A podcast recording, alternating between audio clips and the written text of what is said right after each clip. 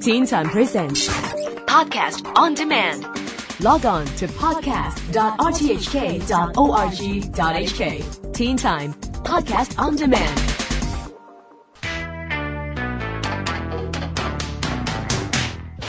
This is the Teen Time Science Blog. I'm Neil Chase.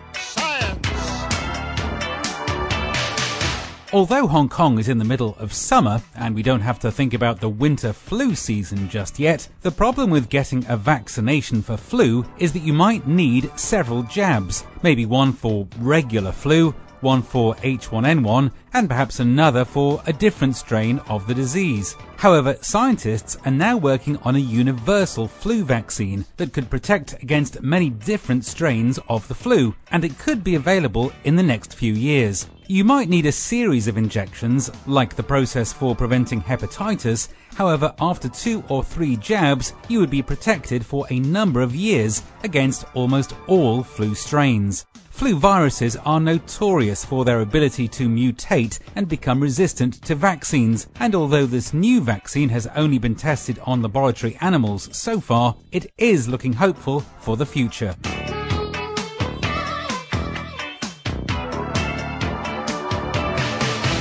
These days, the race is on to find greener and more self-sustaining sources of energy. Solar and wind power are great hopes for the future, but there are also smaller ways that individual buildings could generate their own electricity. An industrial design student in the UK has created a clever power generator that turns falling wastewater into electricity. The concept is actually quite simple. The device is a bit like a water wheel driven turbine that can be incorporated into the wastewater downpipes of tall buildings, so that each time wastewater falls through the machine, a small amount of electricity is generated. It really is only a tiny amount of energy each time. However, when you look at all the high rise buildings around Hong Kong, the total amount of generated electricity could be substantial, turning one man's waste into another man's wattage. One of the most amazing pictures last week was of a whale off the coast of South Africa breaching out of the water and crashing into a nearby boat. Maybe you saw the pictures or the video online. But why would a whale do this? And was it intentional or an accident? Marine biologists have been discussing this since, and the general opinion seems to be that the whale didn't mean to crash into the boat and just judged the splashdown incorrectly. The whale was a 40 ton juvenile right whale, and when it crashed into the boat, it broke the mast before sliding back into the sea. Young whales like this can be very playful and are still learning about how powerful they are. Perhaps it was like a young person learning to drive. It takes a while to understand the control of the car and the way to drive it properly. Besides, this species of whale is not known to be aggressive at all. Why whales jump out of the sea and splash down, a process known as breaching, is not understood. It could be to express agitation or irritation, but more likely is that it's just a fun thing to do.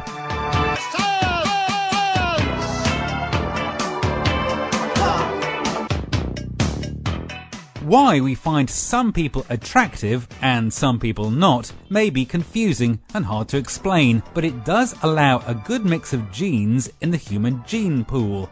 Of course, looks are important, but so is a nice voice.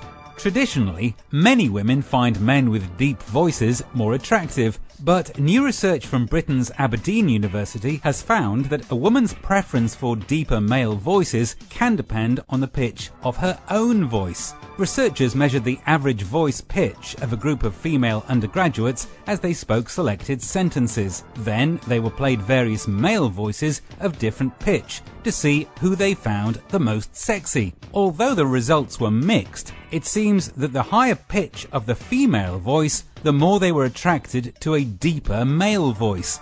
The lower the female voice, the less pitch seemed to matter in their choice of man. And yes, of course, it did matter whether the man said nice things or not.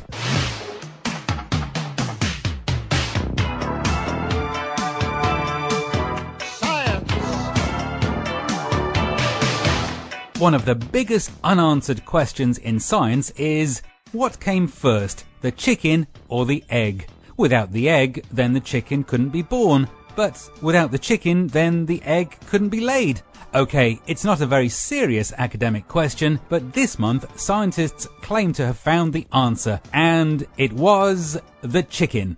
Researchers at the University of Warwick said that it all comes down to one particular protein called ovocleidin 17, which helps in the formation of the egg's hard shell. That protein can only be produced inside a chicken, and so, their logic goes, that must mean that the chicken came first. All they have to discover now is where the chicken came from. I'm Neil Chase, and that's it for the science blog for this week. Read it back again on the Teen Time website, and I'll see you next week for more.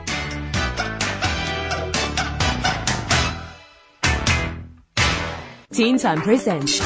Podcast on demand. Log on to podcast.rthk.org.hk. Teen Time Podcast on Demand.